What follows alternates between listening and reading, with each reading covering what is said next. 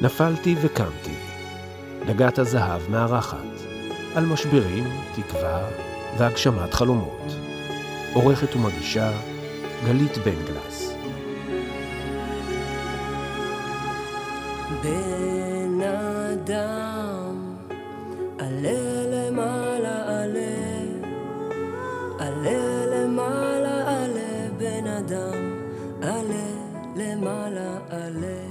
טניה כפרי חלתה בטרשת נפוצה לאחר החתונה.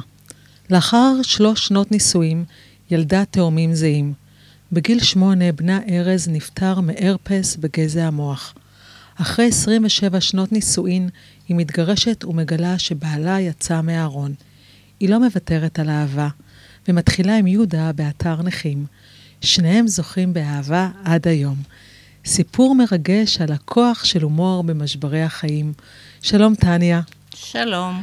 מה הרגע הזה שאת מגלה שיש לך טרשת נפוצה? איך את מרגישה את זה בחיים? ברגע הראשון, איפה החיים משתנים? בתקופה שקיבלתי את המידע שאני חולה בטרשת נפוצה, לא היה כל כך מידע מה זה. זה היה לפני 41 שנה. איך את מרגישה את זה?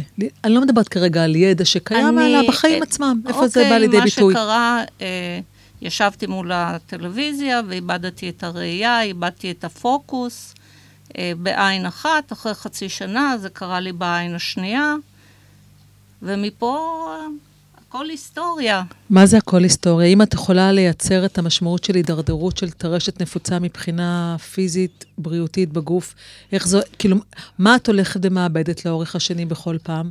אני מאבדת דווקא את הרגליים. את הרגליים. ואלה היו uh, הדבר המשמעותי, כי התעסקתי בספורט, הייתי אצנית, אהבתי ספורט, והפסקתי עם הספורט כי נפגעתי. היום אני לא הולכת, לא עושה צעד.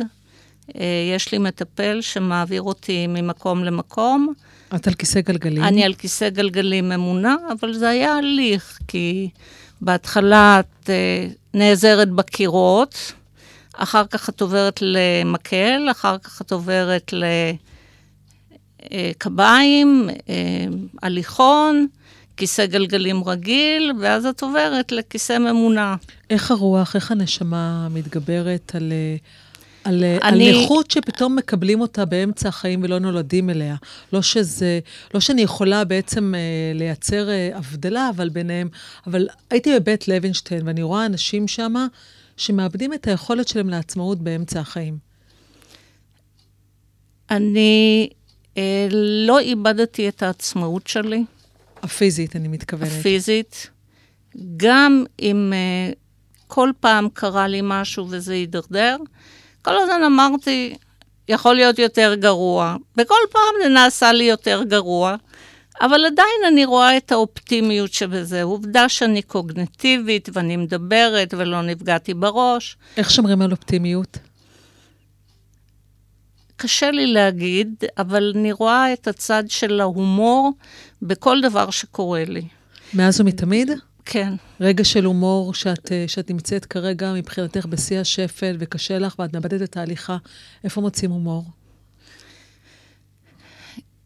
כי אני רואה את הדבר המצחיק שבזה, כי אם אני לא אראה את הדבר המצחיק, מקומי לא פה. מה מצחיק? ההליכה. אה, הכיסא גלגלים, שאני נכנסת למסעדה, וכולם מפנים לי את המקום, ואז אני אומרת, בסדר, שמנה, אבל לא עד כדי כך, אתם לא צריכים לפנות כל הזמן. זה בסדר. אין לי מילים אה, להגיד איך אני עושה את זה. אבל זה בא כי בלי ההומור לא הייתי חיה. ואין רגעים וב... שמאבדים את ההומור? בוודאי שיש. מה... הדבר שאת מאבדת זה כשהבן שלי נפטר. הבן שלי, שהיה תאום זהה, הם היו שני ילדים בכורים, והוא נפטר ביום הולדת. כלומר, אני אחד קוברת כל שנה, ואחד אני חוגגת. כשהבן הגדול שלי כבר בן 39. כלומר, 31 שנה למוות של הבן שלי. אני מעט אגע איתך אה, ונגיע למוות של הבן שלך ובכלל על המשמעות של לאבד ילד, אבל לפני כן אני עוד רוצה להישאר בסוגיה של הטרשת הנפוצה. את בת 20, מתחתנת, אישה צעירה, ספורטאית. לקחת אותך כמה שנים קדימה. איך בעלך, שזוכר אותך כבריאה, כאצנית, אה, מרג... כאילו מגיב, אני רואה הרבה מאוד בני זוג שלא נמצאים ליד הבני זוג שלהם ברגע שמישהו אה, מאבד אה, משהו מחייו. אז אני, בריאות או כל דבר אחר. אני יכולה להגיד שהוא היה איתי לכל אורך הדרך כשחליתי. הוא היה לצידי. אמ, היו רגעים שפחדת אה, שהוא יעזוב? לא, אבל אני הצעתי לו דווקא, את הצעת לו. כן. ואיך הוא הגיב לזה? הוא לא רצה. הוא לא רצה. אבל אני כן חשבתי שאני צריכה לתת לו את החופש לבחור. כי לחיות עם בן אדם נכה, בטח עם טרשת נפוצה, זה לא קל. ושנתת לו את החופש לבחור, לבחור מה הוא אמר? שהוא לא רוצה. שהוא לא רוצה. ואז אתם אה, מחליטים אה, להביא ילדים. יש סיכון בלהביא ילדים שיש לך טרשת נפוצה? כן. וזה הקטע, כשקיבה, כשגילו לי את הטרשת הנפוצה, הרופא אמר לי, את לא תביא יותר ילדים, אה, אסור לך להביא ילדים, תחכי עם זה. המילה יותר ילדים, הכוונה שאין לך ילדים בכלל. שאין לי ילדים, כן, אין לך כן, ילדים, זה לא שיש כן. לך לא, ואת לא. היו לי. לא היו לך ילדים, הוא אומר לך, בעצם את לא תהיי אימא. כן, משהו כזה, ו... לא אימא לילדים ביולוגיים שלך בכל נכון, מקרה. וזה מאוד הפריע לי. זה ישב לי על הראש כל הזמן, לא ייתכן שאני לא אהיה אימא. ואיך בכל זאת החלטת להמר את מה שהרופא אומר, וכן אה, להחליט על להביא ילדים? איך לוקחים את הסיכון הזה מבחינתך כאישה וכאימא? שהוא עדיין לא אימא? לוקחים, לוקחים. פשוט לוקחים, מחליטים ולוקחים. את זוכרת את הרגע שאת מגלה שאת בהיריון? יואו, אני מגלה שיש לי תאומים, אני הייתי בעננים, ואני רואה, כשהגעתי לאולטרסאונד והראו לי תמונה של שני ראשים שישבו למעלה, זה היה מדהים. ויש רגע של פחד, שמה שהנוירולוג אמר, אה, לא, לא חשבתי על זה אז. המשפחה מסביב תומכת? לא בקטע של המחלה, הם לא, לא ראו את זה כמשהו גרוע. רק כשהמצב הידרדר אחר כך, הם הבינו עד כמה זה גרוע. אבל אה, כש... ובעלך, ברגע הזה שהוא מגלה שאתם הולכים להיות הורים, אין שום הוא פחד? גם, לא, הוא גם מאוד התרגש. מאוד התרגש. מאוד התרגש. הוא היה באמת אה, מעל ומעבר. ואז את הופכת להיות אימא בגיל 23 וחצי. 23 וחצי, שיש לך מאוד טרשת צעירה, נפוצה, זה ו- גיל מאוד צעיר. כן, ויש לך בעצם אה, זוג תאומים בבית. איזה אימא את? אה, באותה תקופה הייתי בשנה השנייה ללימודים שלי, אה, והייתי אימא פעילה, מאוד אוהבת אותם, נמצאת איתם, אבל במקביל גם לומדת. ומי שתמך בי זה היה האקס שלי, גם בלימודים. מתי את מגלה שהבן שלך חולה? בסוף מלחמת המפרץ השנייה, הייתי אה, בשמירה בבוקר, וכשהגענו ל... הגעתי הביתה וצריך להכין את הילדים בערב, אה, לקלח אותם כדי להיכנס לחדרים, ופתאום הוא התחיל להקיא. בן כמה הוא היה? בן שמונה. בן שמונה, הוא התחיל להקיא ו... ואז אה, הבן הגדול, אה, התאום שלו קורא לי, אמא, ארז מקיא, ארז מקיא, תבואי תראי. זה התחיל מהאמבטיה, שבאמבטיה הוא התחיל להקיא, הלבשתי אותו, הוא הלך לחדר, ואז התחילו ההקאות, ומפה קראתי מיד לאקס שלי, ו... לקח אותו לבית חולים, ומיד גילו, אה, הם עלו על זה שיש לו הרפס בגזע המוח. עכשיו, הרפס בגזע המוח יכול לגרום לו לפיגור, וביקשתי מהרופאים שלא ישאירו אותו בחיים. כי ילד שהיה בריא, ספורטאי, קשה לקבל את ההודעה שהוא יהיה מפגר, מה המשמעות שלו להשאיר אותו בחיים, מבחינתך שימות. ומבחינת הרופאים? למזלי, במרכאות, הוא נפטר אחרי שלושה ימים, ותרמנו את האיברים שלו. זאת אופציה שקיימת מבחינת הרופאים היום? אה? לא. אוקיי, אז, אז איך הם ענו לבקשה הזאת? עוד לפני ש... הם לא ענו, הם פשוט זרמו. הם פשוט זרמו. שלושה כי- ימים לאחר מכן הוא נפטר. הוא נפטר, כן. כנראה זה היה צריך להיות כך. איך בעצם אה, נפרדים מילד? איך אפשר? כאימא. זה קשה. זה כואב.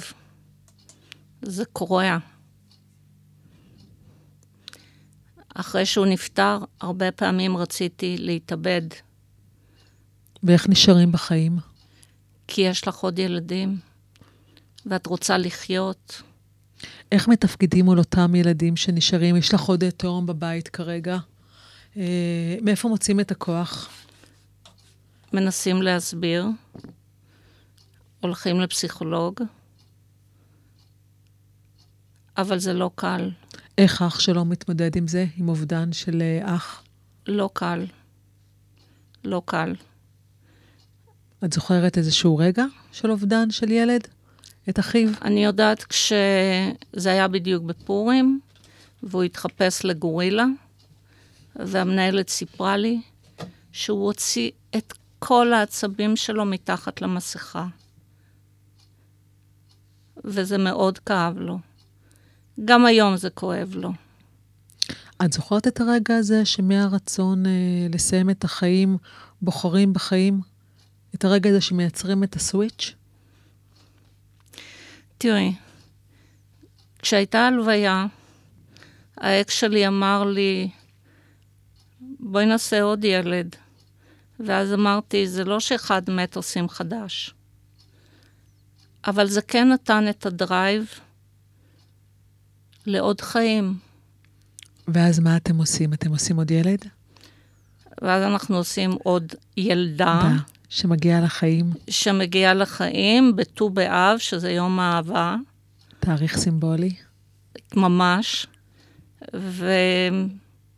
והרבה אור היא נתנה. ואיך ההורות שלך מולה? יש את הפחד לאבד שוב? לא, איזה אימא את אה, כרגע? מה משתנה בהורות שלך? אני לא חרדתית. אני לא אימא חרדתית.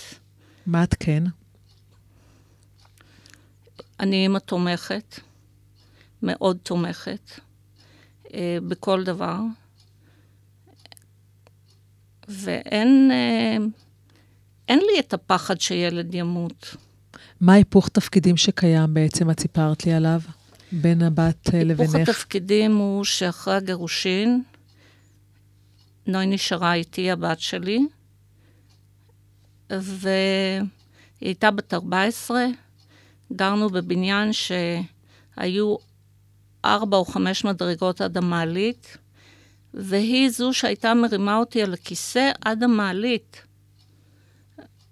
וכל הסידור הזה בתוך הבית, הכל, היא הייתה צריכה לטפל בי, להרים אותי, להזיז אותי.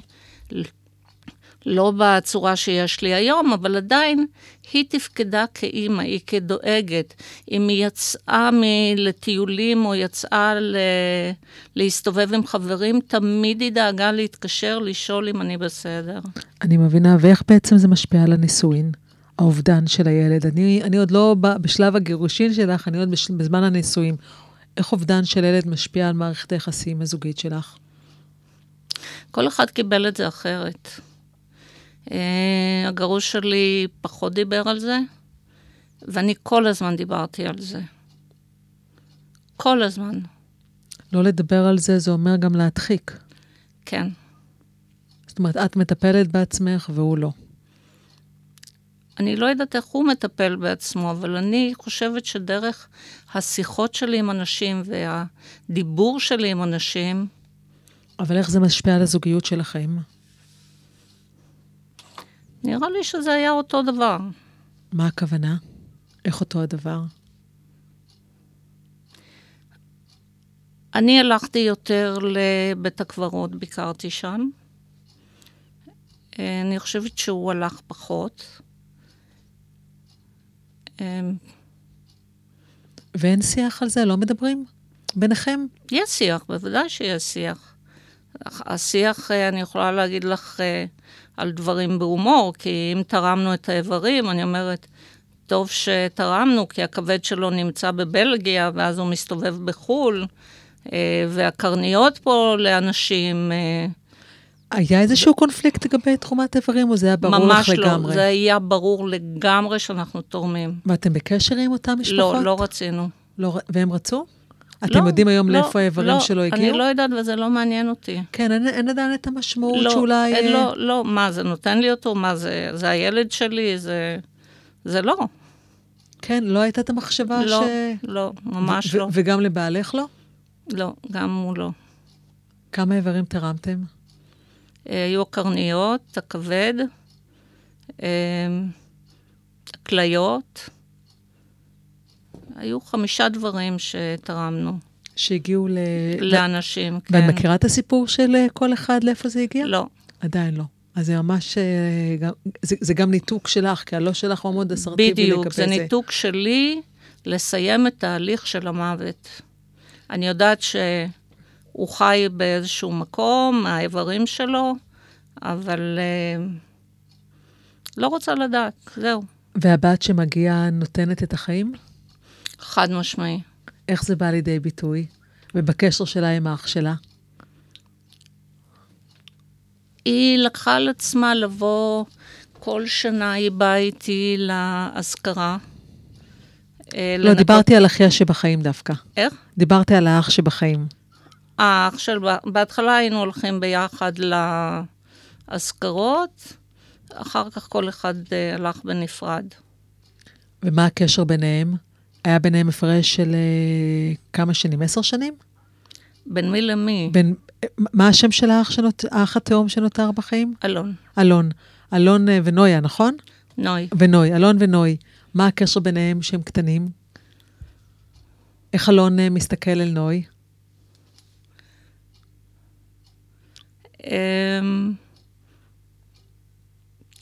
כאחות, עוד אחות שהגיעה. למשפחה. אין אה, קשר מיוחד או קשר אה, שאני יכולה להגיד שהם דבק, לא. ומתי ההחלטה להתגרש מגיעה? אחרי 27 שנים, אה, האקס שלי אומר לי, תקשיבי, אחרי 25 שנה, אה, אנשים משתנים, כל אחד תופס אה, כיוון בחיים, אה, והוא רוצה להיפרד, והוא רוצה להיפרד לחצי שנה. ואני אומרת, אה, מה זה להיפרד? מה איתי? הייתי מורה. ממשכורת של מורה אני לא יכולה להחזיק שלושה ילדים, ולא הייתי מוכנה להיפרד. ומה את עושה? אז אמרתי, בוא נתגרש. זאת אומרת, זה שחור או לבן, אין ביניים. חד משמעי. למה? למה לא לנסות את המשמעות שלה להיפרד? מי יממן? אז... אם את נפרדת, מי מממן? מי מממן? בדיוק, אני לא יכולה לממן לבד. אז זה עניין של שיקולים פרקטיים. גם. חד משמעי. הבן הגדול uh, גר בדירה uh, בשכירות. Uh, הבן האמצעי עבר לגור עם האקס שלי, ונוי נשארה איתי. ואתם מתגרשים. ואנחנו מתגרשים. בת כמה את? בזמן הגירושין? 38. 38? לא, 48. 48. וכמה זמן עובר עד שאת אה, חושבת שאת רוצה כבר אהבה חדשה? איך שהתגרשתי, החלטתי שאני לבד לא נשארת. ואז התחלתי לחפש באתרים של אנשים הבריאים, כשכתבתי שאני אישה על כיסא גלגלים. האם הרגשת שאת רוצה להיכנס... את יודעת מה, רגע, לפני שאנחנו נכנסים לחיפוש של הזוגיות החדשה, מה הרגע שבו את מגלה שבעלך שהיית נשואה לו 27 שנה, בעצם יוצא מהארון. איך את מגלה את זה? זה הקטע הכי קשה. כי אני מגלה את זה אחרי שהתגרשנו. הוא לא בא ואמר לי, תקשיבי, אה, יש לי מישהו, אני אה, הומו, בוא נכין את הילדים לזה. אני, שהייתי חברה טובה שלך, ככה הרגשתי. לי לא אמרת?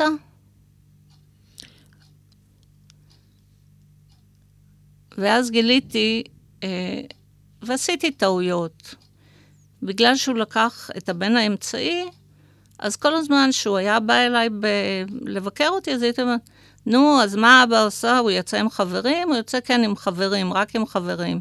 רגע, אני לא הבנתי, הוא מגיע ומשתף אותך בזה? הוא יצא מהארון בפנייך? לא, הוא לא, הוא לא יצא בפניי. אז בפני מי? איך את מגלה על זה? אני אה, אמרתי לבנים שלי, כי גיליתי דרך חברות שראו אותו עם גבר. אה, אוקיי, אז את מגלה את זה בכלל לא דרכו באופן לא אישי. דרכו את בכלל. מגלה את זה דרך חברות. בדיוק. מה הרגע הזה, איך את מרגישה באותו הרגע? תקשיבי, אמ, כל השנים שחייתי איתו, ידעתי שאם הוא בוגד בי, זה לא עם אישה. אז יש כבר ידיעה פנימית לפני. חד משמעית. איזה סימנים מקדימים יש לזה? כתובת על הקיר. מה, איך הכתובת על הקיר? אמ, למשל, אה, שיחות טלפון. אחת השכנות אומרת לי, את יודעת, אה, הוא יושב ב- באוטו ומדבר בטלפון. אה, הטלפון, הוא יוצא למרפסת, מדבר בטלפון. אה, יש את הקטע של הסודיות, שאת מרגישה שמשהו לא בסדר. אני, לאורך התוכניות אני מדברת הרבה על סוגיית ההקשבה הפנימית. ומאוד מאוד קל להבין אותה ברגע האמת, אבל יותר קל להבין אותה בדיעבד. אם היום את מסתכלת אחורנית אל מול מערכת הנישואים שלכם, ובכלל, זו תופעה של אה, הרבה מאוד, גם גברים וגם נשים שיוצאים מהארון אחרי נישואין, והבני זוג שלהם או הבנות זוג שלהם מרגישים בגידה מאוד מאוד גדולה. אני מכירה גם כמה סיפורים כאלה באופן אישי. מה הרגע הזה שאת מסתכלת אחורנית לתוך ציר חייך, משנות ה-20 לחייך שאת מתחתנת איתו, ואת אומרת, רגע, זה הרגע שידעתי ובחרתי לא לראות. בחרתי לא לראות בגלל המחלה, והפחד שיתק אותי. מה, פחד להישאר לבד? פחד להישאר לבד, הכנסות. שלושת הילדים שלי ילדי רטלין, וזה מפחיד, אז לצד ההומור שקיים בך, יש גם צד פרקטי מאוד מאוד חזק, כן. שמגיל מאוד מאוד צעיר, שבא לעשות את התחשיבים הכלכליים. כלכליים. זה אומר שאם אני מבינה נכון, כבר הבנת את זה בשנות ה-20 לחייך. נכון, ובח, ובחרת פשוט אה, להתעלם ולא לראות. נכון. מתוך המקום, אה, מתוך המקום הכלכלי, או גם מתוך המקום של מי ירצה אישה עם טרשת נפוצה? גם, אה, זאת בעיה, לא ידעתי עד כמה המצב הידרדר. מה הכוונה הידרדר? המצב שלך הידרדר. כן, כי הלכתי. ולא, ולא היו רגעים לא שחשבת ראיתי- שמגיע לך הכל? מגיע לך גם אהבה וגם שקט כלכלי. חד משמעי. חד משמעי. זה אומר שאם הוא לא היה קם ועוזב, אז את... הייתי את נש- רוצה לעזוב, כן, רציתי לעזוב. לא היה לי טוב. לא היה בן טוב. אדם שחוזר באחת וחצי בלילה, ואומר לי, לא, אני נמצא במחשב, אני נמצא פה, וכל פעם יש תירוצים. בא בשבע וחצי הביתה, מתקלח, מתלבש, ויוצא. או בימי שבת. שאלת פתאום- שאלות? שאלתי, ואז הוא כעס עליי. כעס? למה אני שואלת, כן. הייתה התעללות נפשית. אסור היה לי לשאול שאלות. אסור היה לי להגיד, תבוא הביתה, הילדים משגעים אותי. כי אז הוא אמר לי, מה, אני לא גננת שלך. ראיתי את זה, אז האם היית, אז הייתה גם הקלה, אני מניחה, לצד הגירושין. ממש. ממש. אני אומרת שני דברים. זה אחד הדברים הכי טובים שקרו לי בחיים. זה הקטע של הגירושין והקטע של המחלה. כי במחלה אני מקבלת כספים מביטוח לאומי, והקטע של הגירושין, שאני חופשייה, והיום טוב לי. מה המשמעות בעצם ברמה האינטימית לחיות עם גבר, שבדיעבד מסתבר לך שהוא יוצא מהארון? אין סימנים מקדימים לזה ברמה האינטימית בין גבר לאישה? יש. מה הסימנים? הוא לא רוצה את הסקס איתך. למעשה, זמן? אני, אני התחלתי, אני הייתי צריכה להתחיל איתו. להתחיל איתו הכוונה לחזר אחריו. לחזר אחריו, במהלך הנישואים. גם במיטה. זה, כשאת, ודיברתי עם חברות על נושא של סקס, זה לא היה סקס, אז זה אומר שאת חיה חיים ללא אינטימיות. חד משמעי. ואז את יוצאת לחופשי אה, ומתגרשת, ובוחרת שוב אה, לחפש אהבה. איפה אני- מוצאים אהבה? אז אני מחפשת אבל, כי אחרי שיש את הטקס של הגירושין, ואני מסתובבת סביב אה, האקס שלי, והרב אומר, את מותרת לכל הגברים, קיבלתי חותמת, עכשיו מותר לי. האקס שלי היה הראשון והיחיד שלי, ואז התחלתי לנסות מה מנסים? סקס עם גברים אחרים. איפה פוגשים גברים אחרים? את אישה על כיסא גלגלים? דרך האתר? אבל, אבל באותה תקופה גם דרך הלכתי איזה קצת... אתר? אתר של? אתר אה, היה אה, אתרים של, אה, של פוגשים נכים. אה, יש אתרי... לא, לא, קודם התחלתי עם האתרים הרגילים. אתרים רגילים זה גברים רגילים. כן, ואיך גברים רגילים מגיבים לאישה בכיסא גלגלים? בגלל שאני ורבלית, כן.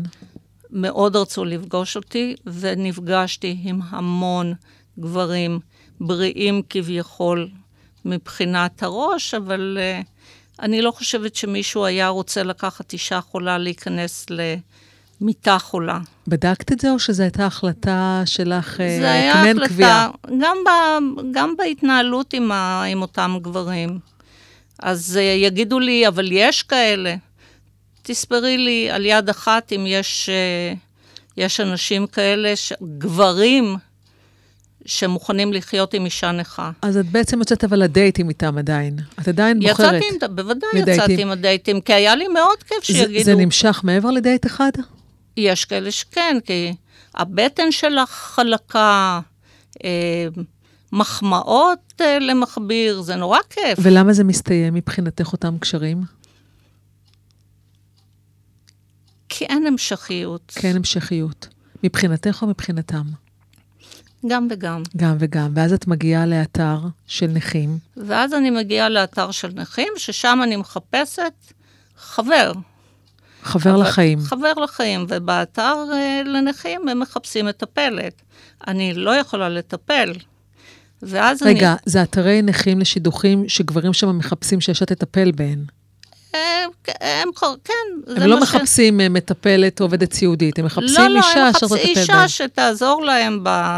אבל שוב, את. עדיין מאוד פרקטית והולכת אה, לאתר של נכים מתוך ידיעה שגבר נכה, תקשיבי, למצוא היום אה, חבר זה עבודה.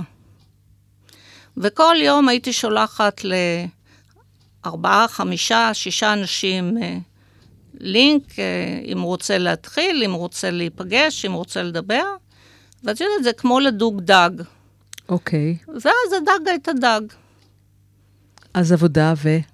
ו- ו- ומי הדג אשר אותו הדגה? או. אז uh, יצאתי עם כמה נכים, כן. וזה ממש לא היה לעניין. למה לא היה על העניין? כי שוב, הם רצו uh, מטפלת, הם רצו לא. מטפלת, אוקיי. ואז אני רואה בן אדם עם עיניים מדברות. ושלחתי לו הודעה. ואני רואה שהוא לא מגיב. אז כתבתי לו, אם אתה, אם אתה רוצה זוגיות, אז למה פרסמת את עצמך ואתה לא מגיב? איך שאמרתי את הדבר הזה, הוא מיד שולח לי את הטלפון, ומפה זה היסטוריה. את זוכרת את הדייט הראשון איתו? לאיפה יוצאים? אה, יצאנו לבית קפה, שמו? בחולון. לא, מה השם של, אה, של אותו אדם אשר אותו? יהודה. יהודה, יצאתם לבית קפה בחולון. יצאנו כן. בבית קפה בקניון חולון, כן. ואני רואה מישהו שהוא עקום, יש לו גיבנת, אה, אבל העיניים מדברות. ואנחנו יושבים ואנחנו מקשקשים על כוס קפה, ואז הוא אומר לי, אה, כי רציתי ללכת, אז הוא אומר לי, את רוצה שאני אלווה אותך לאוטו? אז אני אומרת לו, בשמחה. וליד האוטו הוא אומר לי, אפשר לתת לך נשיקה? אני אומרת שכן. עכשיו שתבינו, שני אנשים על כיסאות גלגלים, שרוצים לתת נשיקה אחד לשני, זה אופרציה. את צריכה להסתובב, את צריכה להיות אחד מול השני, ואכן הוא נתן לי נשיקה, וככה המשכנו הלאה. איזה מחוות יש ביניכם? מחוות רומנטיות שלא עבורך ושלך עבורו. בוא נתחיל משלא עבורך. אה, איזה מחוות רומנטיות. הוא מאוד אוהב לה, להגיד לי המון פעמים שהוא אוהב אותי, ושאני אישה נהדרת, ותמיד להחמיא, ולשלוח זרי פרחים. ואיך האימא שלו אומרת לי תמיד, שהיא בת 94 כבר, שאני הדבר הכי טוב שקרה לו כל החיים. וזה כיף לשמוע את זה. כמה שנים אתם ביחד? 14. אם יש היום אנשים שהם נכים ומחפשים את האהבה, לא מזמן כתבה לי איזה מישהי, שנשכנע אולי את ההורים שלה שהיא נכה, שייתנו לה צ'אנס לזוגיות. מה היית אומרת להם עבורם? בוודאי. מגיע לה. מגיע לה. שתנסה, לא לוותר. אתם חיים היום ביחד? אנחנו חיים ביחד. מה אנחנו- המשמעות של לחיות ביחד שני נכים? יש לכם מטפל? יש לנו מטפל שהוא עוזר לנו. Uh, המטפל דווקא הגיע מה, מהצד שלו, uh, שהיה איתו מטפל כל הזמן. Uh, הוא נולד עם uh, uh, שיתוק מוחין. באיזשהו שלב הייתה לו תאונת דרכים, וחוט שדרת צווארי נקרע. עשה ניתוח, וזה לא הצליח, והיום הוא עקום. Uh, אבל הוא איש שכיף לדבר איתו. את אוהבת אותו? מאוד. מאוד, ואני רוצה להגיד משהו. אם הוא עכשיו שומע אותך, מה את רוצה לומר לו? ואני מניחה שהוא שומע אותך עכשיו. א', שאני מאוד מאוד אוהבת אותו. מאוד אוהבת את המחוות שלו. להגיד לי שהוא אוהב אותי. להגיד שהוא נהנה לראות אותי בבוקר שאני קמה. מי היה אומר לי את זה?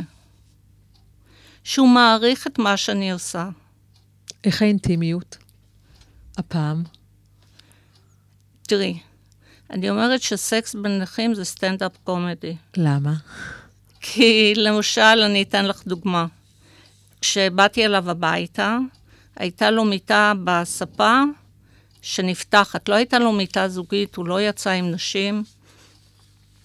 ואז פתחנו את המיטה הזוגית, ואת עולה למיטה, ואת uh, רוצה לעשות סקס, אבל שנינו מוגבלים, ואנחנו מתחילים לזוז, ואז המיטה נפתחת, ואני אומרת לו, יהודה, עוד מעט שנינו על הרצפה, כי אם אני נראה יורדת למטה, אין איך להעלות אותי, ואם אתה, אותו דבר.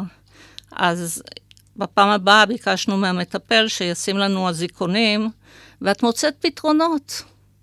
מה החלומות שלך? להמשיך לנסוע לחו"ל. אתם נוסעים ביחד לחו"ל? היום זה יותר בעייתי, כן, נסענו הרבה. יותר בעייתי בגלל הקורונה או אה, לא, לא, בגלל המוגבלות, בגלל המוגבלות? כן. כי היום אני יותר מוגבלת, והלוואי ואני אמצא את הדרך כן לנסוע לחו"ל, אה, גם עם המוגבלות שיש לי. איזה עוד חלומות יש לך?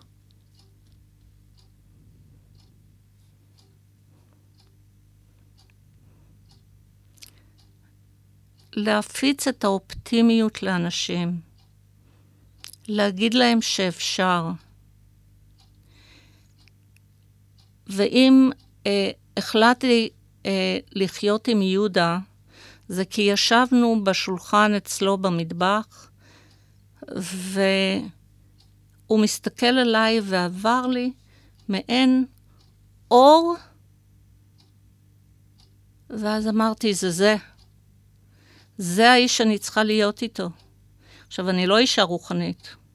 אני אמנם יושבת על כיסא גלגלים והרגליים שלי למעלה, אבל הם ממש בתוך הקרקע.